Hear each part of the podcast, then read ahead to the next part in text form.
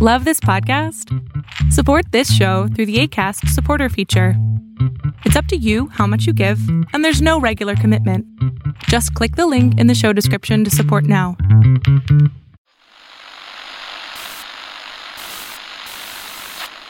Nine, twelve, ten, twenty-eight, two, twenty-three. This is Deep State Radio, coming to you direct from our super secret studio in the third sub basement of the Ministry of Snark in Washington, D.C., and from other undisclosed locations across America and around the world. Hello, and welcome to another week and another edition of Deep State Radio. I'm here with our group of uh, regulars, uh, all younger than the day they started, including um, uh, Kori Schake of the American Enterprise Institute. I think she's in Washington, D.C. How are you, Kori? She is indeed in Washington and exceedingly well. Thank you, David. See, that's why I start with her because she's always bubbly and positive. um, just like Rosa Brooks in Alexandria, Virginia, right, Rosa? Bubbly and positive. Uh, yeah, um, yeah, bubbly, bubbly, bubbly. Well, look with the review with the reviews your book are getting, you should be bubbly. You should bubbly. be nothing but bubbles. Yeah, exactly. I mean, I remember not too long ago, like two weeks ago, when you were like, I don't know, what about the reviews? But they've all been, all the ones I've read have been real good. No, I'm a I'm a happy camper and extremely relieved. Well, all very well deserved, as we discussed when we talked about your book, and um, I think also in New York City here with me at the moment, David Sanger of the New York Times. Hi, David. David, do I have to be bubbly and happy too? Yes. Um, requirement. Yeah, sure. Let's see what that's that looks like. Natural, that's not has, your natural state, David? Yeah, Kori and Rosa will tell you just how naturally that comes to me. yeah, well, they have. David, as you know, normally I, I try to be I try to be grim and apocalyptic. So I'm making an exception. You can too. Yeah, and it's a little early in the day for you to start drinking. So yeah. um although we don't know when folks are listening to this. So, David, is, you know, I w- David, wait, can I ask a question of David Sanger? I, I know the people listening won't know this, but there's something that either looks like a medieval torture chamber instrument or exercise equipment behind you, David. And I would like to know which it is. It's a little bit of both. Hmm. yeah, no, we use it for torture here, uh, for sure. Um, but but but occasionally can use it for exercise. There's a, um, a fine line. Yeah, that is a, is a very fine line.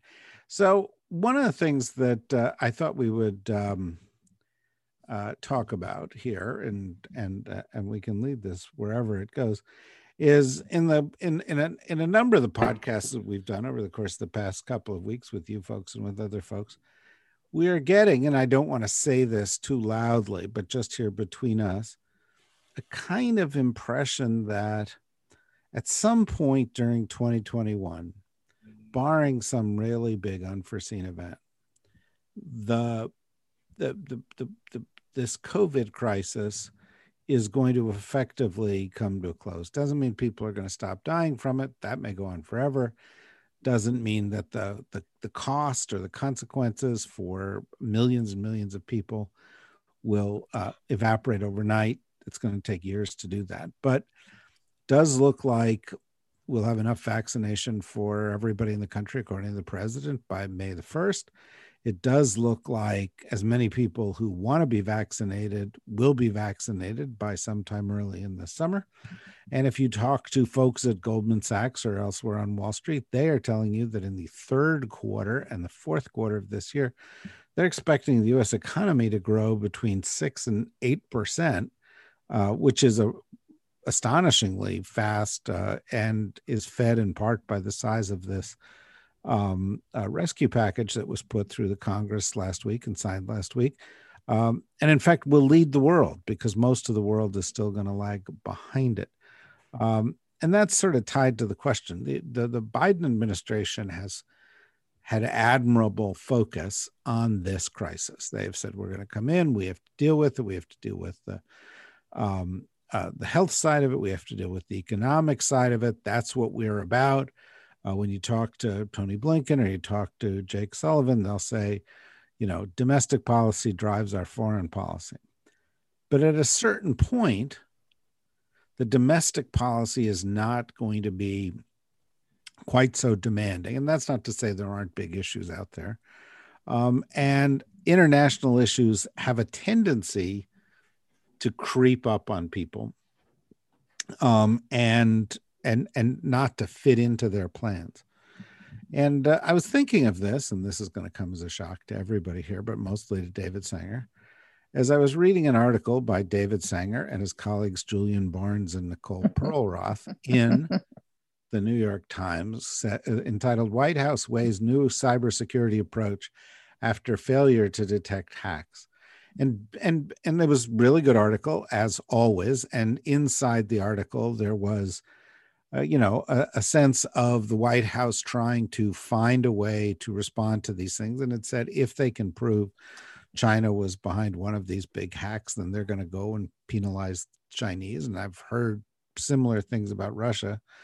And I thought, you know, this is exactly how you could get into a kind of unintended escalation. In other words, we're sort of still early in the cyber era. And um, we we haven't seen you know cyber response and counter response and so forth spiral up into something big and and maybe that's something that we really ought to anticipate as encroaching on the you know impending happiness so I'm going to turn first to David, but I'm interested in what other people think may be looming out there. But uh, congrats on the article, and and and what do you think? Is this a kind of thing that could dominate more than than people expect or want? Um, David, I believe obviously it could because we don't understand, as you point out, what escalation looks like in the cyber world.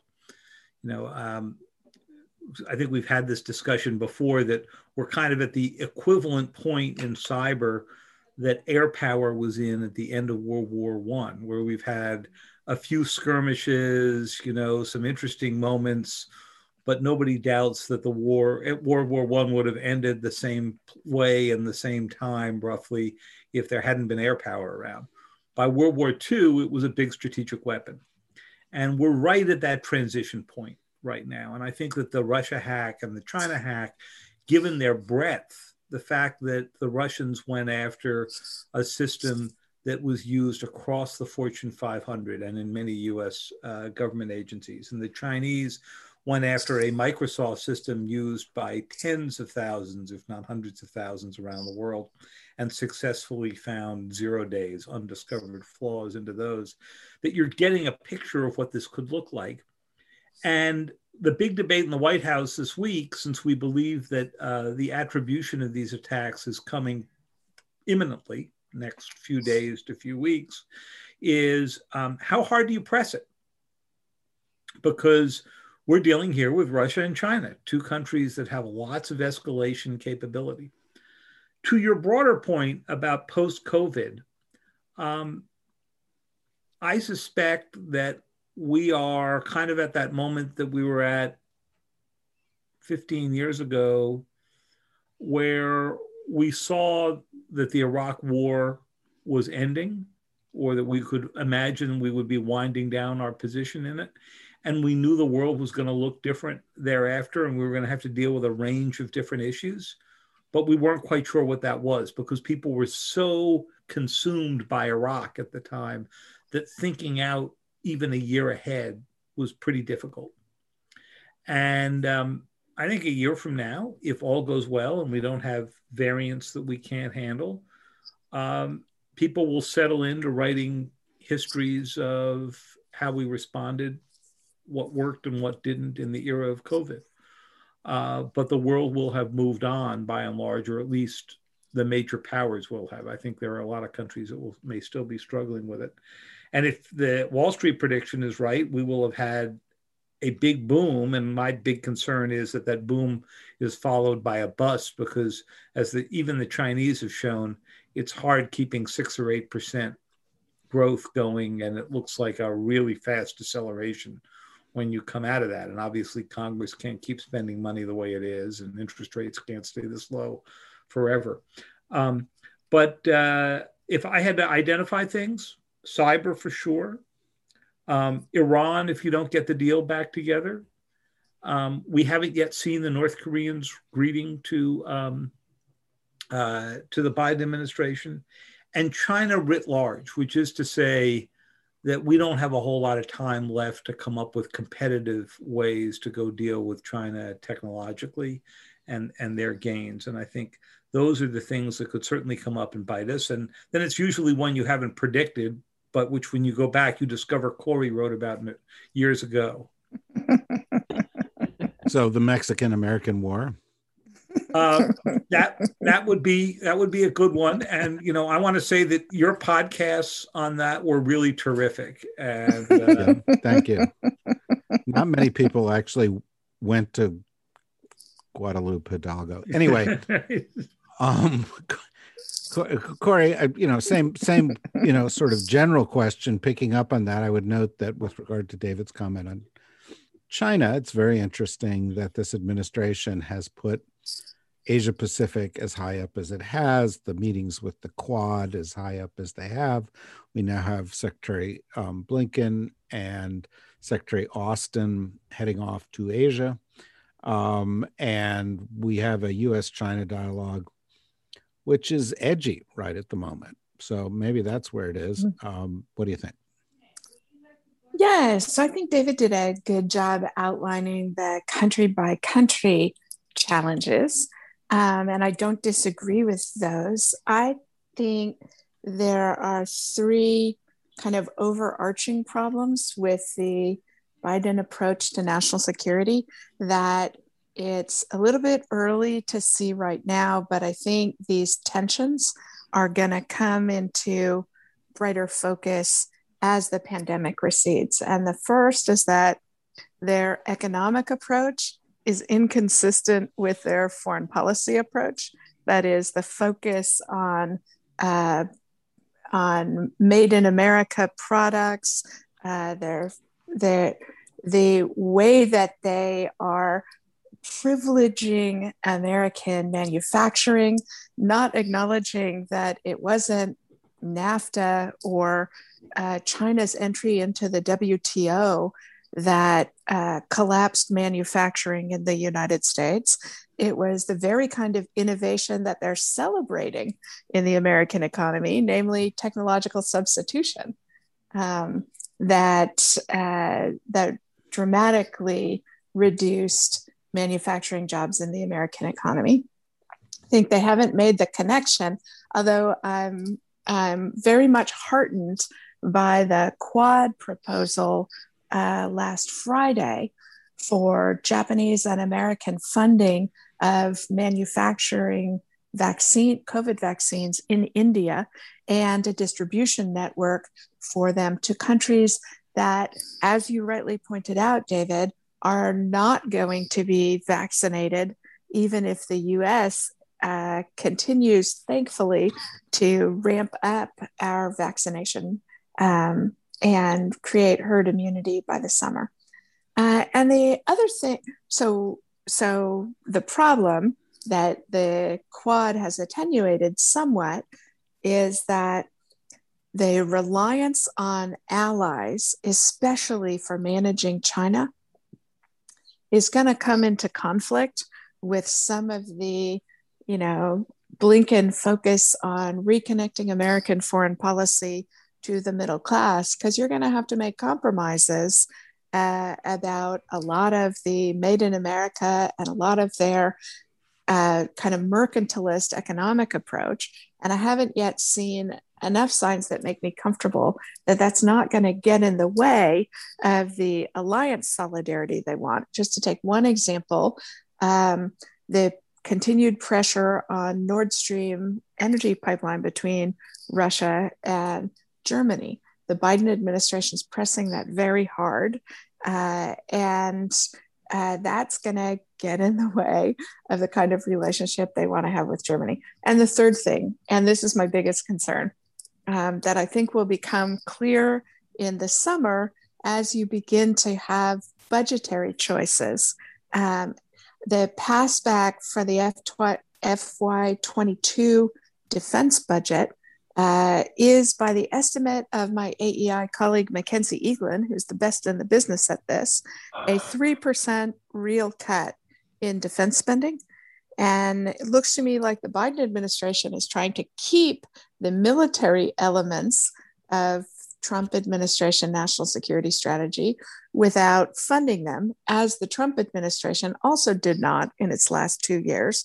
And there's a big yawning gap opening of unacknowledged risk in execution of our strategy. Hmm.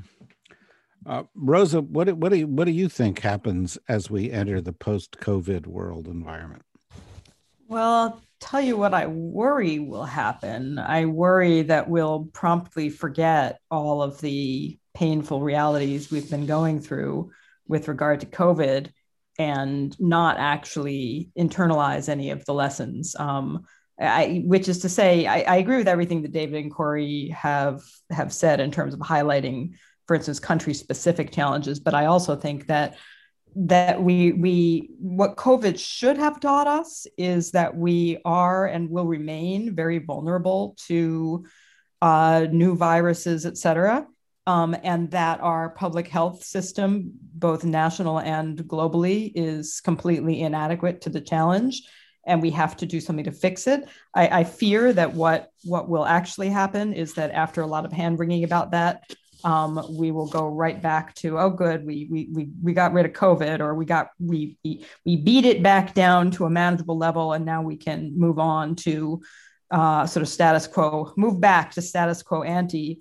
And we don't actually have to grapple with with fixing the, the structural problems. So I guess I mean, and, and, and to me, that actually relates very strongly to a range of other the other global challenges that don't have to do with specific relationship bilateral relationships or relationships between the US and specific groups of other states but that really do have to do more with managing global challenges uh, pandemic disease being only one. Um, you know you could argue that cyber in some ways is another. Uh, certainly climate change is is another. Uh, refugee flow, uh, managing different types of extremism is another. And all of those challenges are ones that, that get to the importance of having effective global systems for dealing with conflict, dealing with disease, dealing with migration, et cetera. And all of those are areas where it's just incredibly difficult. You know, it's just, it's just, it's easy to say, and I say it all the time, you know, we need better global governance mechanisms, blah, blah, blah. And we all say that. It's incredibly hard to do. And I think that, you know, it took a cataclysm of, of unprecedented global proportions, e.g., the Second World War and the Holocaust, to sort of shock humanity into creating the, the UN Charter system that served us, you know, pretty well for decades but clearly is no longer anything close to adequate to the types of challenges we're facing. And in some ways, I, I worry that we are not quite scared enough. And this is obviously not an argument for, you know, having things be worse. Um, thank goodness things look like they're going to get better on the COVID front. But but I do I do worry in a sense that we we haven't yet been frightened enough to do the kind of incredibly difficult work of institutional thinking and design that we really need to do uh, to address these these very complicated and very global challenges. You know, David, uh, Rosa made the point about global governance, and she's absolutely right. But I'd settle right now just for some decent global surveillance, right? I mean, we've been taken by surprise by uh, the pandemic, in part because the Chinese weren't being honest with themselves and certainly with us. We've been taken by surprise by David. Everything in China is fine. Oh, just, just great. Fine. Yes, just fine. and we've been uh, taken by surprise by two massive hacks, which the NSA, the FBI, and the Department of Homeland Security never saw. We only caught them because private industry caught them. And what that tells you is we've got a much more networked world, whether it's viruses or uh, bad code flying around. And we have not yet developed the networks to detect what we need to see coming.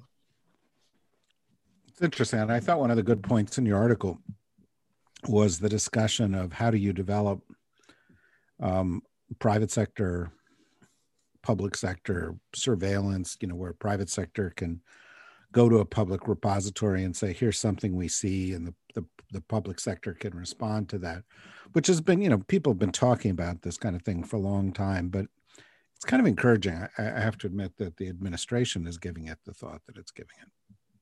That, that's right. You know, we've had private elements to it. There's um, the the the um, um, coders uh, among your uh, among the listeners of Deep State Radio will go to something called Virus Total, which is you know a place where these are are posted. Um, GitHub, which is believe it or not owned by Microsoft, is a place to which these things are posted. But what the story was getting at was that the difficulty is that many of the companies don't want to be seen as providers of data to um, the to the NSA because they've got to go sell their goods around the world. And so when Google shows up in um, you know Eastern Europe or Southeast Asia, they don't want to be told, well, is everything you learn about my network going directly to U.S. intelligence? And since these companies are global, um, that's a really hard place to be. So there's going to be nothing easy about this. Well, you know, I think that picks up on Rosa's point, Kori. And you know, when we when we talk about well, what's this era going to look like, and uh, uh, you know, what what do we have to worry about? You know, there's a natural tendency to say, well, there's this conflict or that conflict or this thing could cause a problem, but the the, the reality is what it may be is a period of frustrations. You know, I think as I look around the world, you know, you have a desire to do an Iran deal, but the question is, you know, how's that going to happen? And the Iranians haven't really been very responsive to the US. There's been outreach to North Korea. The North Koreans have reportedly not been re- responsive in in in that regard.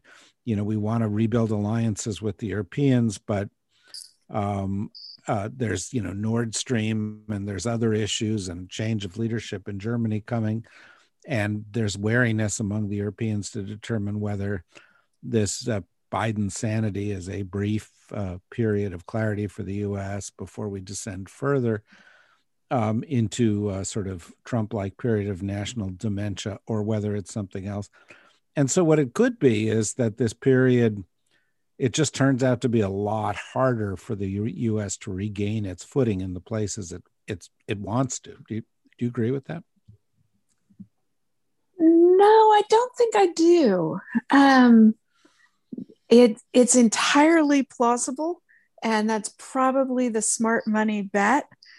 But I I would actually bet against it myself because there is uh, so much desire for preservation of an international order that's not only incredibly advantageous to the prosperity and security of the United States, but much more advantageous to the prosperity and security of most other powers in the order than the alternative. They can see looming on the horizon, alternatives, whether that is a more chaotic international order that is therefore more dangerous, or whether it's a Chinese dominated international order. And so I think there's an enormous reservoir of goodwill for countries wanting to help the Biden administration succeed at reestablishing the United States as something, um, uh, as a country that has even if it doesn't always perfectly honor them, has values that uh, shape its domestic discourse and policy and also its international discourse and policy. I agree that there's an enormous amount of worry that, um, you know, Donald Trump is just the leading edge of a kind of vicious, unprincipled American foreign policy. Uh, but I think the ease with which the Biden administration and the grace with which they are making smart initial moves uh, will create momentum for even more cooperation and facilitation by others. So I do actually think uh, it's likely American um, hegemony is likely to be substantially reinforced coming out of the pandemic. I guess the last thing I'd say is that, you know, the United States isn't good at having it right. We're good at getting it right. And I think what you see from the terrible mismanagement of most of the first year of the pandemic and states having to figure out everything for themselves, no national policy, bad national policy where it existed, um, is the now that we begin to get it right, uh, that will be as memorable as what we did wrong. Well, you'd come by that tiara of optimism, honestly, and it looks like it's going to reside in in in the safe that it's in at the uh, AEI for a long time to come. Um, was Kori Winston Churchill's speechwriter when he did the Americans will do the right thing after they've exhausted all of the other natural alternatives. I do believe it's true. um, yeah, it's the question is how long it takes us to come to the right alternatives. Yeah. Um, Rosa, you know, and with- whether our adversaries will give us the time to make that adaptation. And those adversaries aren't just states, they are also climate and other big pandemic challenges. Right. Well, I was actually kind of sort of going to get to that, um, Rosa, because, you know, one of the things I, I think we talked about it uh, briefly in our show last week was, for example, with regard to the Quad, um, the the the big other power in the Quad, uh, in size wise, is India, and India is drifting further and further away from being a democracy at a at a fairly rapid pace, and in fact, you know, the United States has managed to neglect having much of a policy towards the global south uh, for a long time to come. But it could well be that, you know, COVID recovery is a two speed thing and that developed countries go at one speed, but Africa and Latin America and other places that don't get the vaccine go at another speed. And that exacerbates tensions. There's certainly a number of worrisome things going on in Africa and Latin America. Are those parts of the world just going to be out of mind again? Or do you think that these kind of problems in these parts of the world may may also loom larger than they have well we'll see i mean you know every administration well not everyone the trump administration is the exception to all rules i suppose but uh, you know, the Biden administration, like most prior administrations, came in promising that the relative neglect of the global South would be would be remedied. Uh, that the U.S. would focus much more on on our this the Southern Hemisphere. Uh, in terms of Latin America and South America, uh, but also would focus on India, on Australia, on, on, on all over the global South.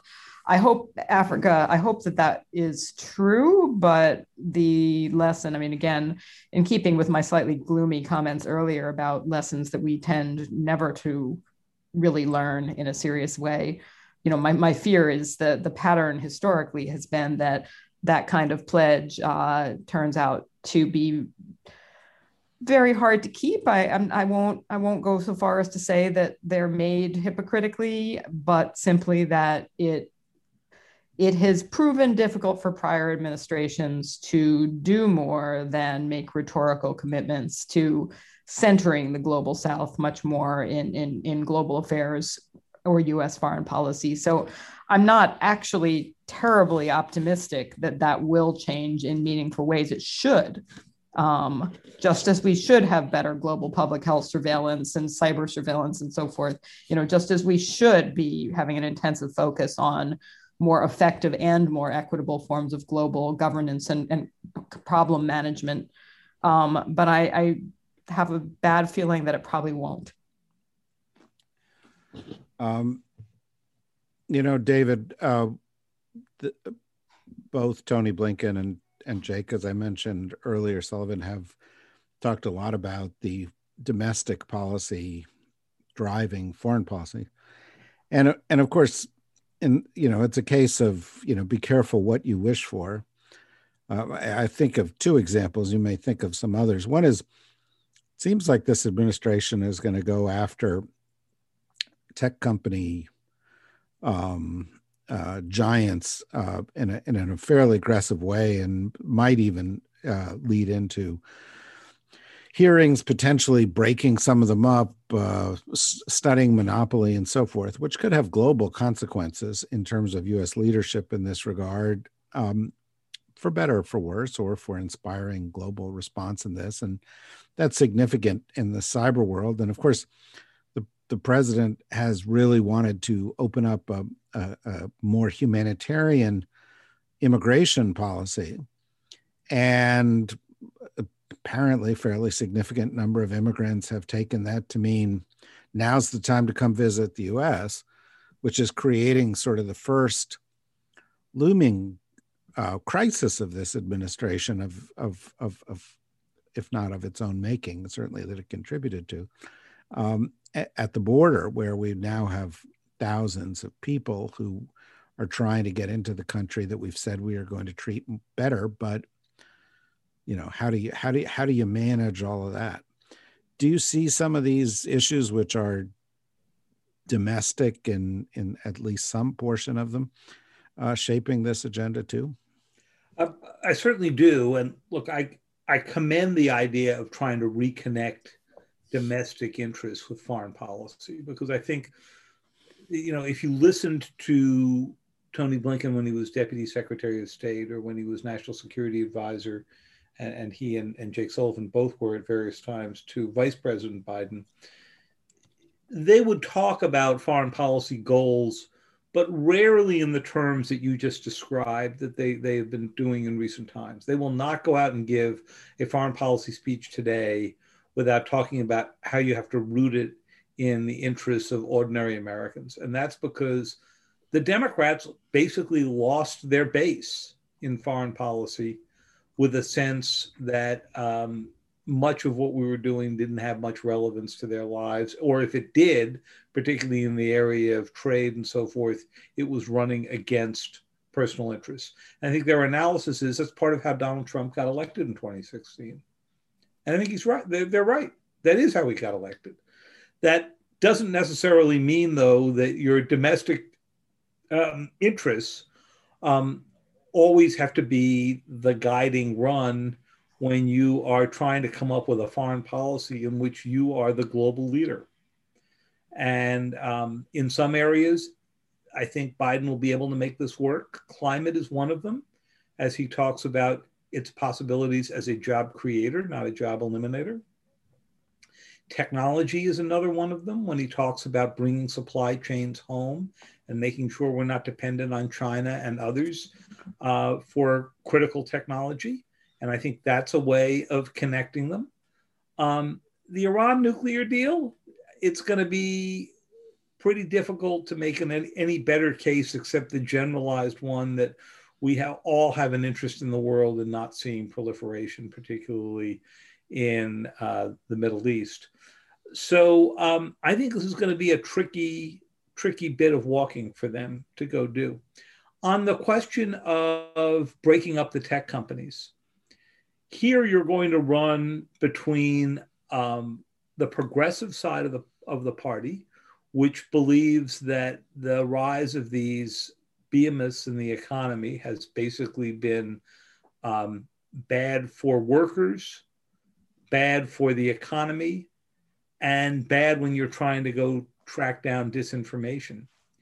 And the reality that if you break them up, you may actually be helping the Chinese along, who are identifying national champions like Huawei with the scale across the world to go install Chinese technology.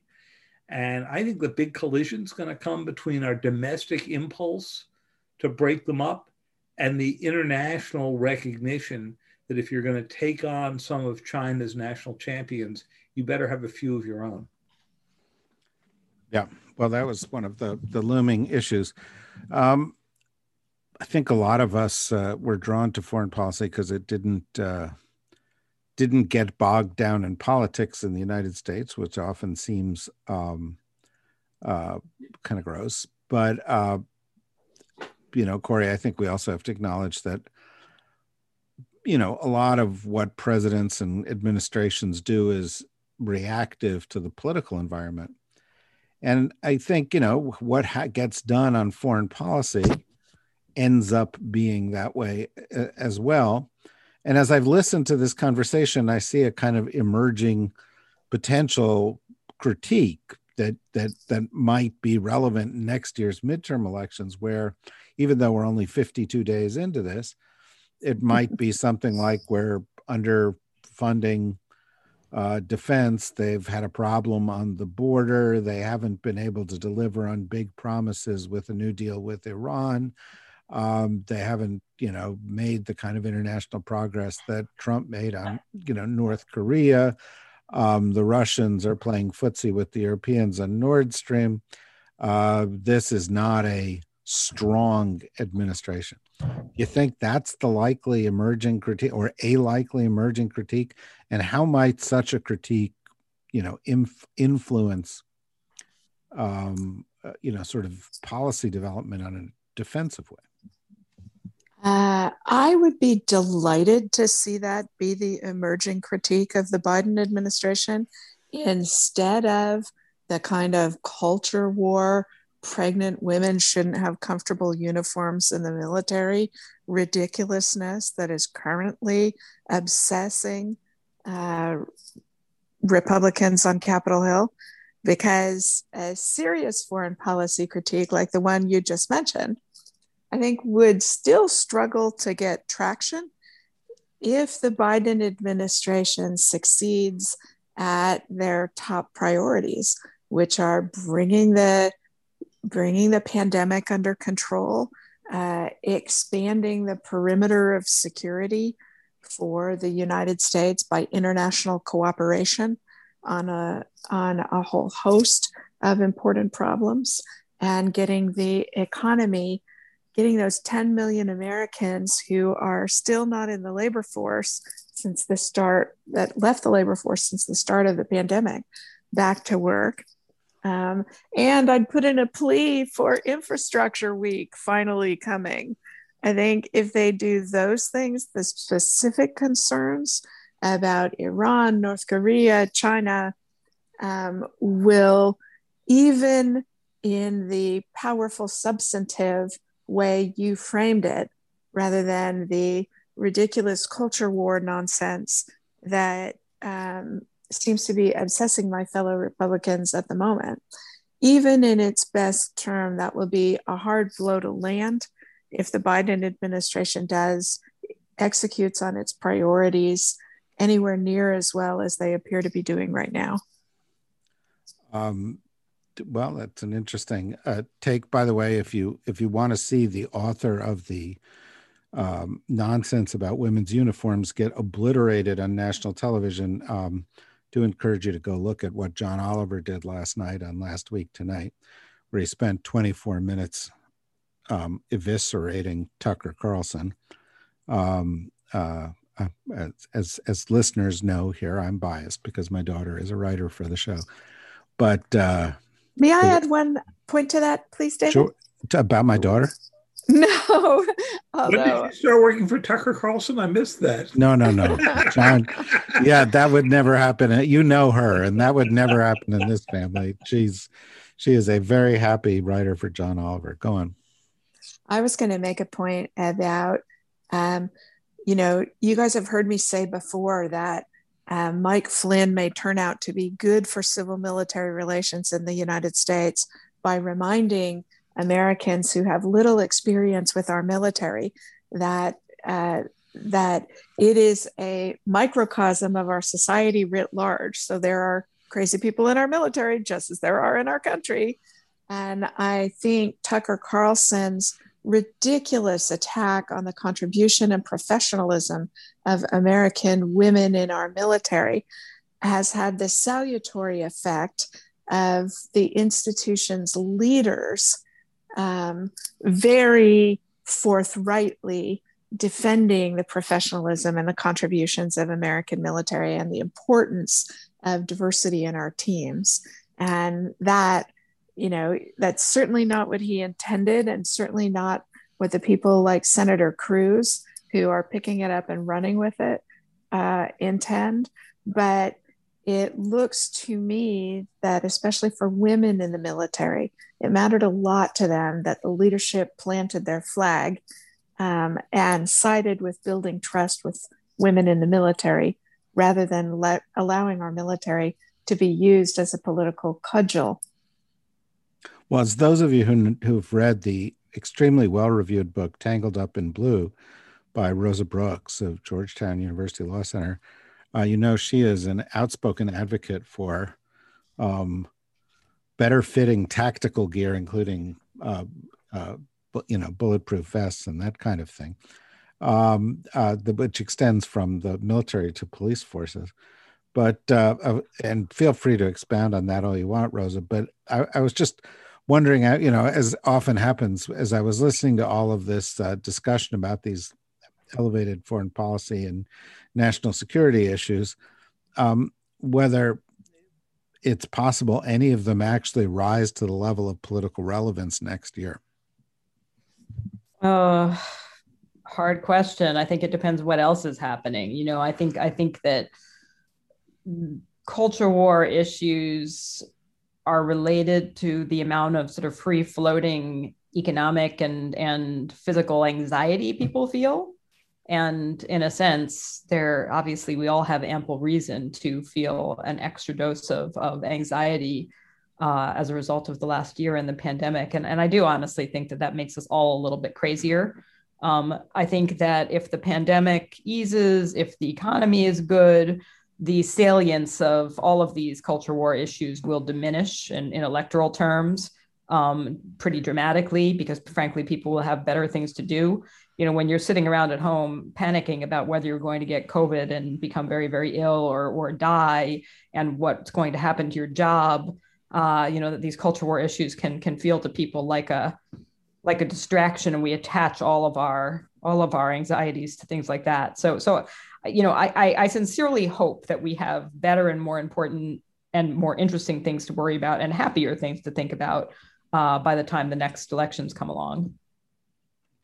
I hope so. I hope so too. And by the way, Kori, I, I think you're going to get your wish on infrastructure, whether whether the the Republicans, you know, join on board and you end up with something that's got 60 votes or the Democrats ultimately decide to do a chunk of it via reconciliation, I don't know. But it sure seems likely that between now and September, something large is going to happen in that regard. Um, the highway bill being up uh, in September, so there is a kind of a clock.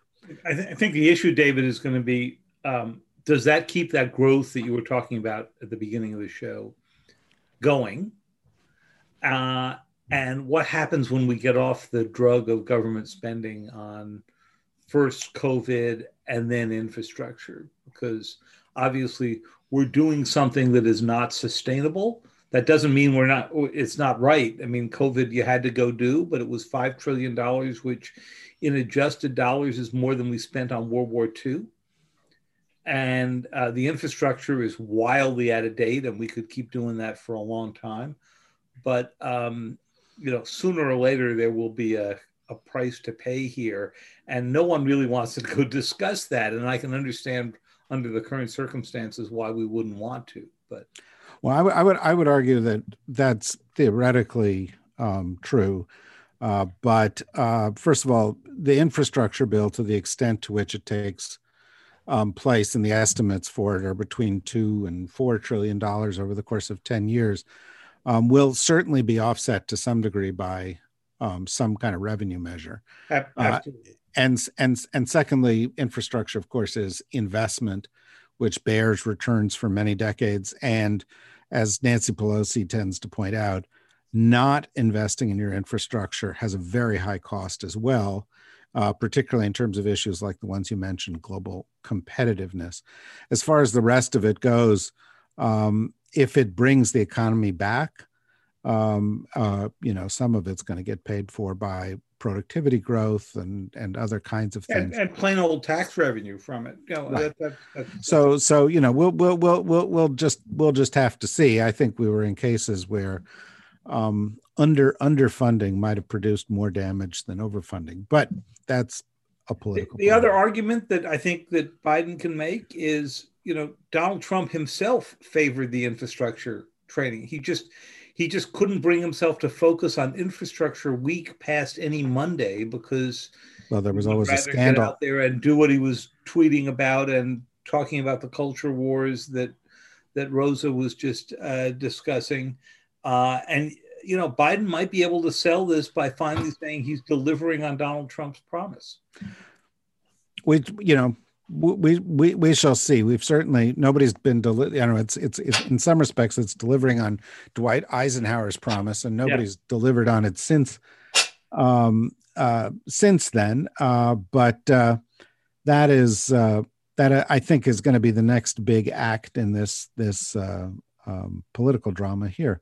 We will follow it. We will follow all of these things um, as we do on the various podcasts we do each week, um, and as we do on this our anchor podcast every Monday. Uh, we encourage you to go and to listen for that. Go to the dsrnetwork.com, see what's upcoming, uh, sign up, be a member, help support uh, the work that we're doing in this area, and uh, join us again later in the week and in ensuing weeks as we do just that. Uh, in the interim, thank you to David. Thank you to uh, Kori. Thank you to Rosa. Thanks to all of you for listening and uh, stay healthy, everybody. Bye bye.